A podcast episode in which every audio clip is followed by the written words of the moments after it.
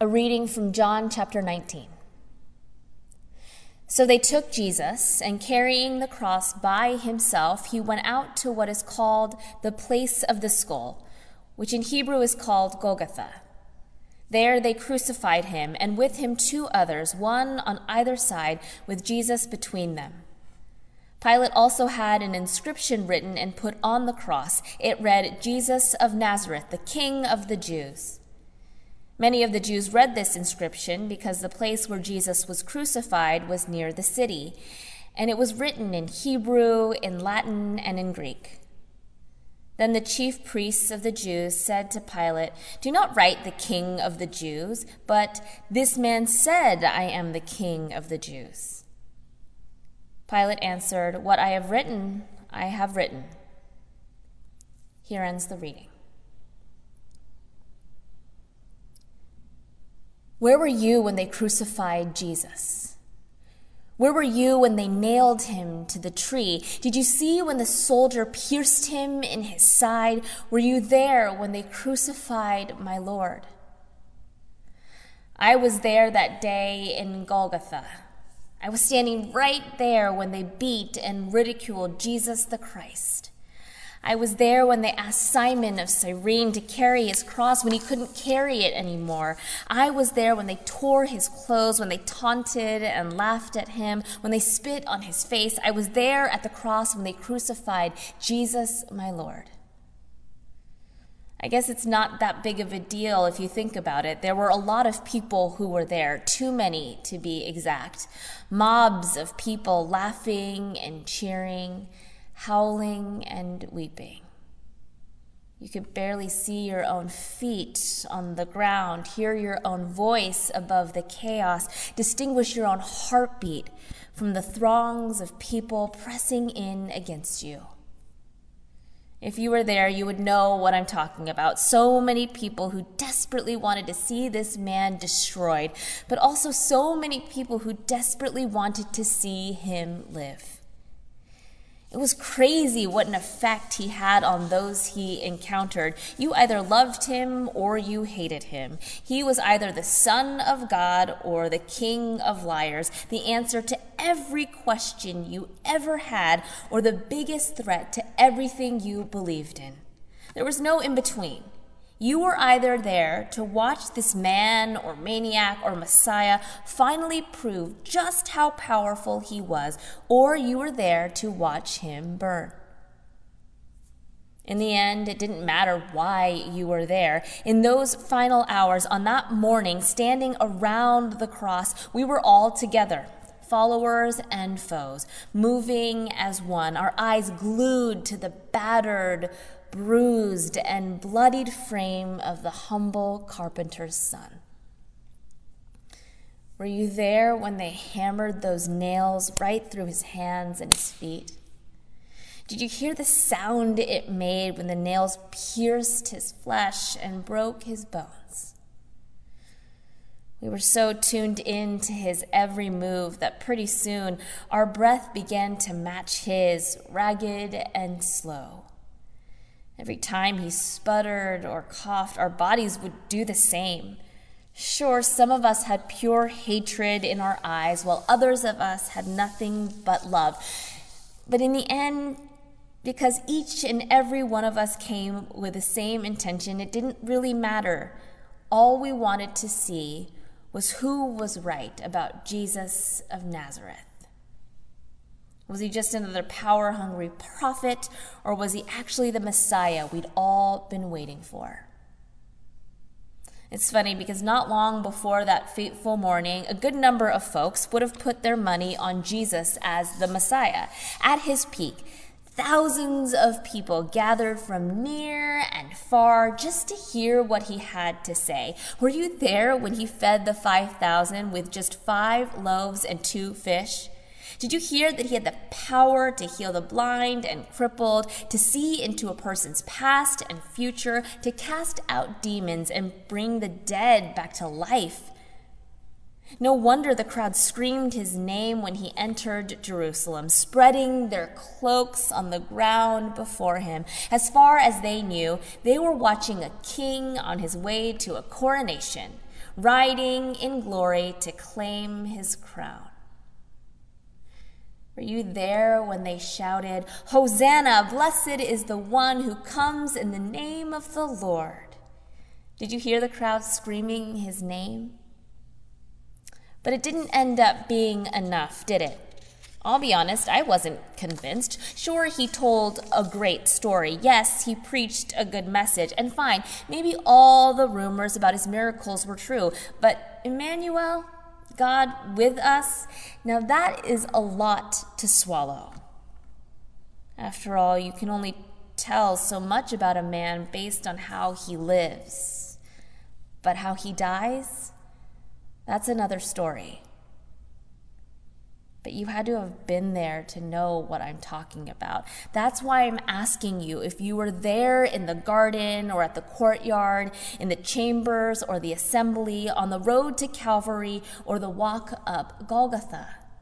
Because if you were there, you wouldn't have seen a man who was angry at the council, a man who was betrayed by the crowds. You wouldn't have seen a man who was willing to give up or give in. You wouldn't have seen a man who cared about being right or victorious or even about being God. You wouldn't have seen a man who was afraid of death. No, if, if you were there, if you were actually there that dark hour, if you were there when they nailed him to the tree and pierced him in his side, if you were there when they crucified my Lord, then you would have seen a man whose whole life was lived in expectation of his death. Because in dying, he gave us life, all of us the ones who wanted him to rule the world, the ones who wanted him to die in shame, the ones who didn't even care enough to come out that day. He died for us all. When I look back to that fatal moment when he breathed his last breath, that's when I finally knew who this Jesus of Nazareth really was or really is. Truly, this man was God's son. Truly. This man is God's son. Just thinking about it causes me to tremble. To tremble. To tremble. Were you there when I crucified my Lord?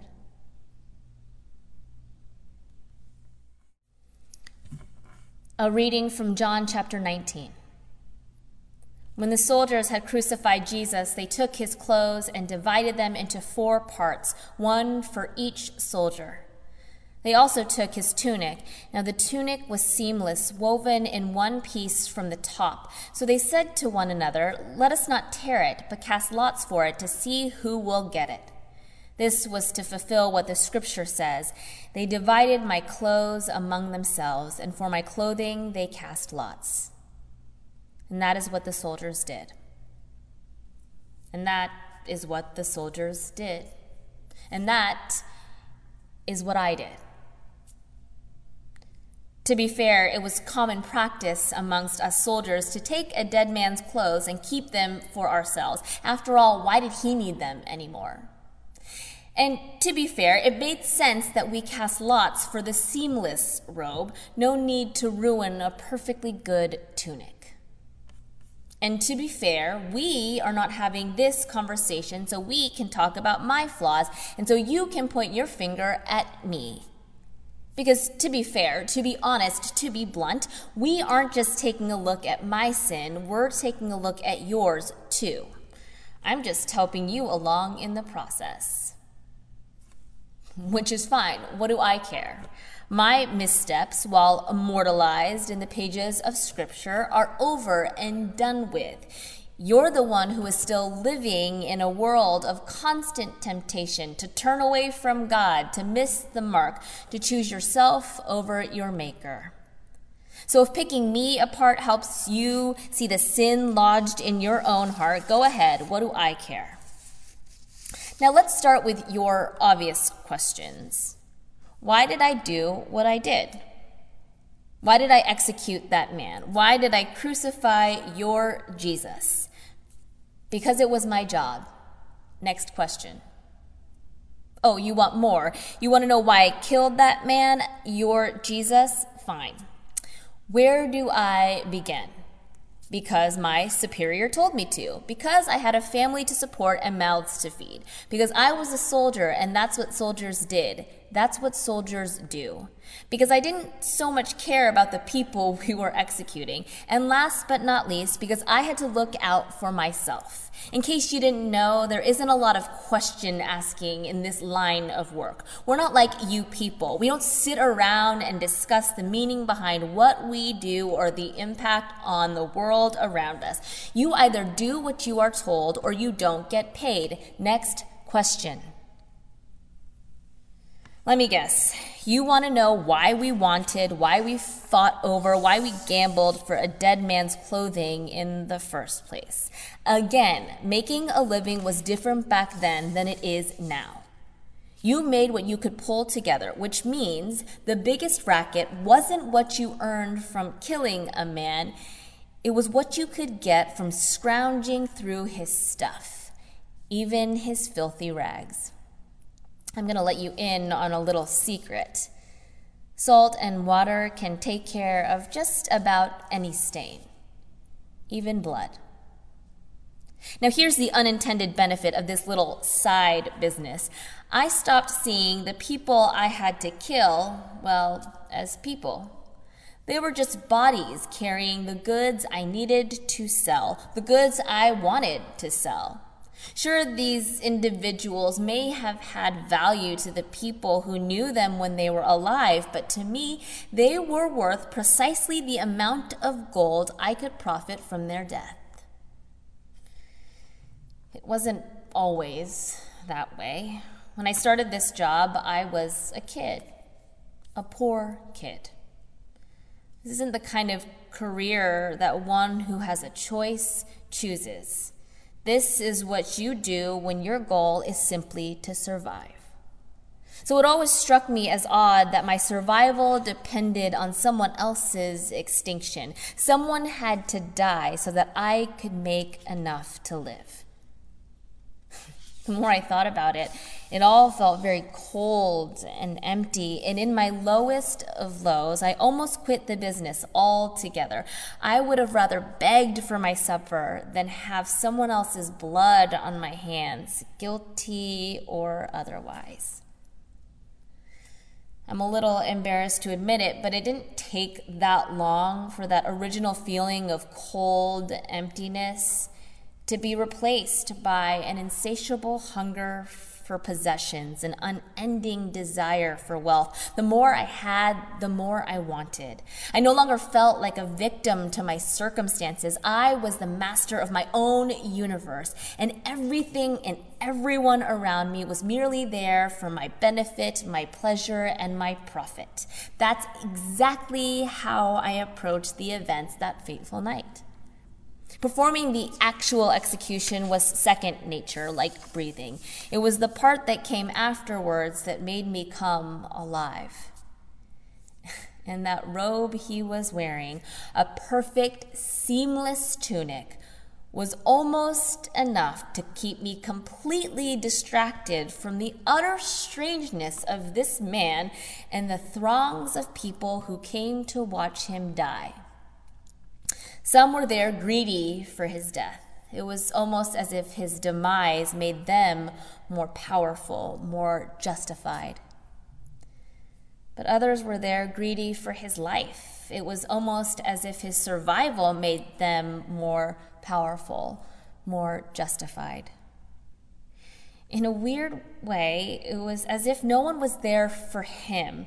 They were all there for themselves. They all had something to gain, just like me. It doesn't really matter how you slice and dice it. That's all greed, and trust me, I would know. Always looking out for yourself, taking for yourself, amassing for yourself. That is greed. But it's also fear. Fear that you're the only one who cares about you Fear that you're the only one who will provide for you.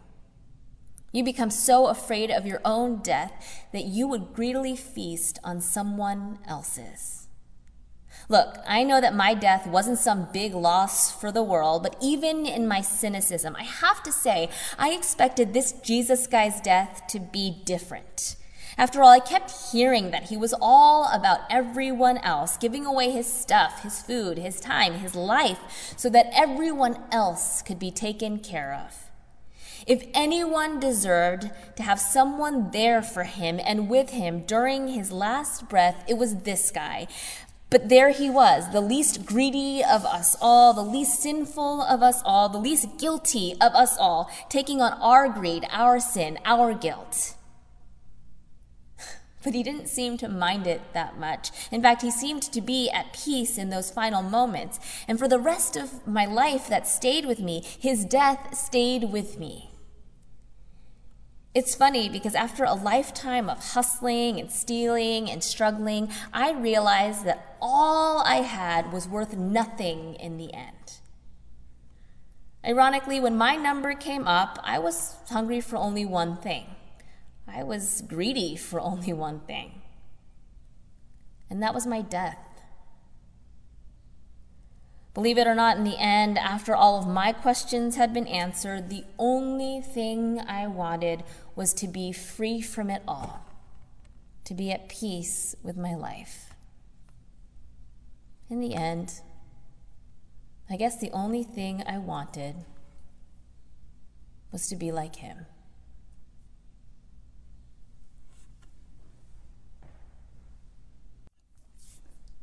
A reading from John chapter 19. Meanwhile, standing near the cross of Jesus were his mother and his mother's sister, Mary, the wife of Clopas, and Mary Magdalene. When Jesus saw his mother and the disciple whom he loved standing beside her, he said to his mother, Woman, here is your son. Then he said to the disciple, Here is your mother. And from that hour, the disciple took her into his own home. After this, when Jesus knew that all was now finished, he said, in order to fulfill the scripture, I am thirsty. A jar full of sour wine was standing there, so they put a sponge full of the wine on a branch of hyssop and held it to his mouth. When Jesus had received the wine, he said, It is finished. Then he bowed his head and gave up his spirit. Here ends the reading.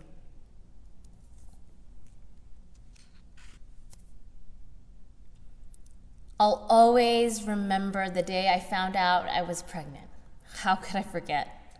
Never mind the anxiety, the fear, and the complete and utter shock. I was carrying and creating new life inside of me.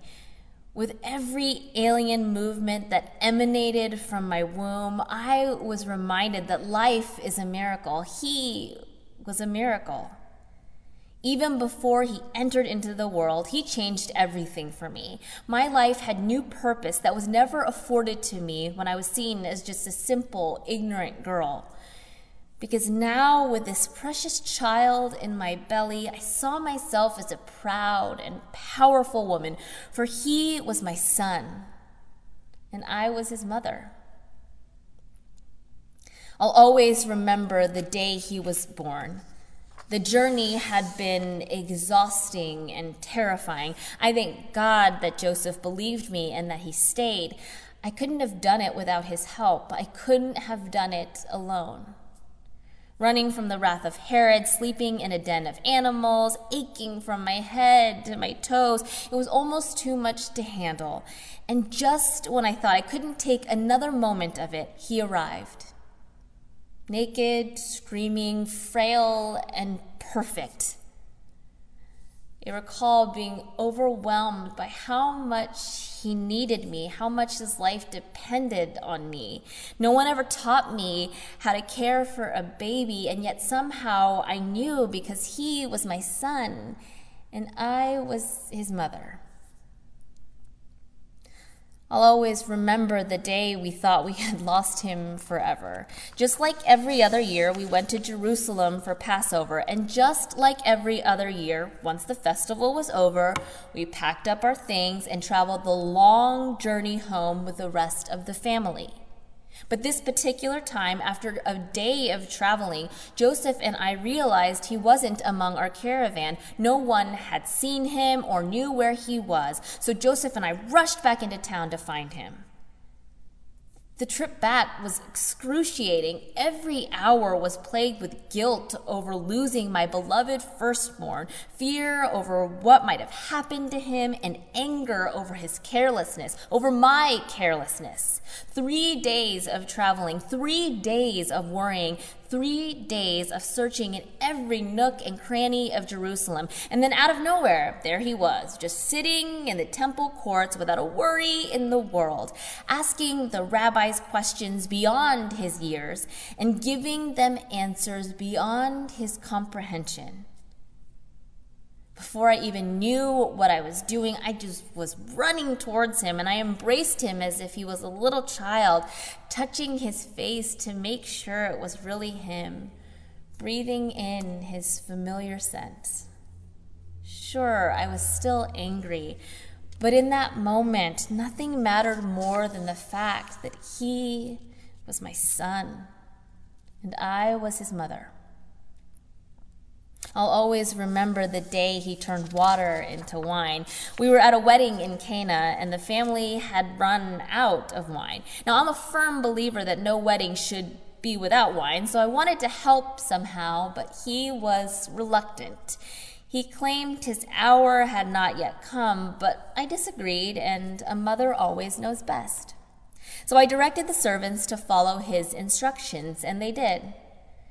Within an hour, gallons upon gallons of the finest wine were being poured for every guest, servant, and passerby. Yet instead of basking in the glory of this miracle and enjoying the wedding, he slipped away quietly before taking any of the credit, before hearing any of the praise. He always did that when he performed a miracle. So I made sure to catch him on his way out just to let him know how proud I was of him. After all, he was my son, and I was his mother. I'll always remember the day he died. I thought riding a donkey nine months pregnant was painful. I thought losing a child for three days was unmanageable, but nothing, and I mean nothing, compared to the day they arrested him, the day they convicted him, the day they crucified him. I couldn't believe it when word came that he had been arrested, that one of his own had given him up, and that he didn't fight back when they listed false charges. I remember how the same crowd that had gathered just a week earlier to celebrate him had gathered again to watch him fall. It was as if they were possessed. Their eyes were full of so much anger and hatred as they screamed for his death. I felt helpless. I didn't know what to do, what I could do, so I started screaming too, possessed with my own anger and hatred for his accusers. I screamed, What crime has he committed? What is his offense? This man is innocent. My son is innocent. Everything he ever did was out of love for you people, and yet he is the one in chains, and you are the one ones walking free. You should be ashamed of yourselves. You are the guilty ones. You are the criminals. You should be crucified. But no one would listen to me. No one would even acknowledge me. No one would even look at me. In their eyes, I had become a madwoman. So they started to treat me like one moving out of my way as if I was diseased, scowling at me as if I was unclean. Some looked at me with compassion, but most with disgust. They say no parent should ever have to bury their child. I say no parent should ever have to watch their child, their innocent son, their helpless baby, their perfect miracle being nailed to a cross, one limb at a time. For every time they shouted words of hate at him, they were shouting them at me. Every time they spat on his face, they were spitting on me. Every time they whipped, beat, and tortured him, they whipped, beat, and tortured me. For everything they did to him, they did to me. After all, he was my son and I was his mother.